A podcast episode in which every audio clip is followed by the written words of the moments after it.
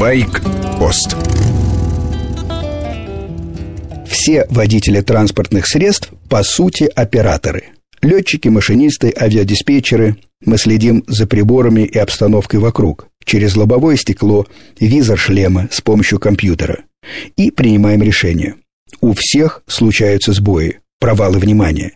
Человек уверен, что контролирует обстановку, а на самом деле не замечает банальных вещей. Такое состояние длится от мгновения до нескольких секунд. В этот момент ошибаются как раз здоровые, трезвые, ответственные и опытные люди. Феномен давно известен нейрофизиологам. Лекарства пока нет. Колебание уровня внимания считается естественным. Можно лишь регистрировать такое состояние по энцефалограмме головного мозга. Такие устройства сейчас пробуют на боевых самолетах. Мигание лампы предупреждает пилота. Ответственный маневр лучше совершить чуть позже. На гражданском транспорте подобных приборов нет. Поэтому не спешите ругать водителя в соседнем ряду. Лучше сами дважды посмотрите по сторонам перед выездом на главную дорогу. Сейчас время покупать мотоциклы. Если есть возможность, конечно.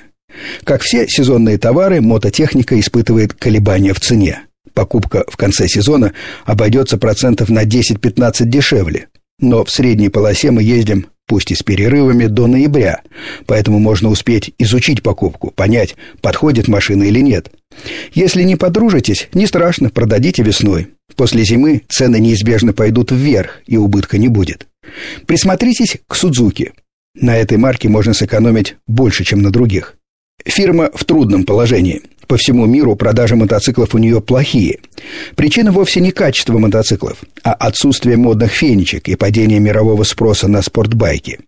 Модельный ряд давно не обновлялся, но по сути это отличные машины с традиционной японской надежностью. Сайт motorcycle news точка com шестисотку Suzuki выбрал в прошлом году лучшим мотоциклом класса «Суперспорт», а литровый джиксер хороший на треке и в качестве прогулочного мотоцикла. Тип А – так называется первый двигатель производства компании Honda. В тысяча девятьсот сорок восьмом году его ставили на велосипеды. Привод на колесо ремнем, натяжение ремня рычагом на руле. Ремень выполнял еще и функцию сцепления. Двигатель двухтактный, газораспределение диском. Он вращался в картере, поэтому карбюратор крепился не к цилиндру, как обычно, а к картеру. Еще одно необычное решение. И главное, технология литья. «В нашей стране нет своего металла», — говорил Соичиро Хонда. «Надо экономить, надо сразу добиваться нужных размеров. Никакой шлифовки, никаких стружек и никаких отходов». Детали двигателя тип А стали делать методом литья.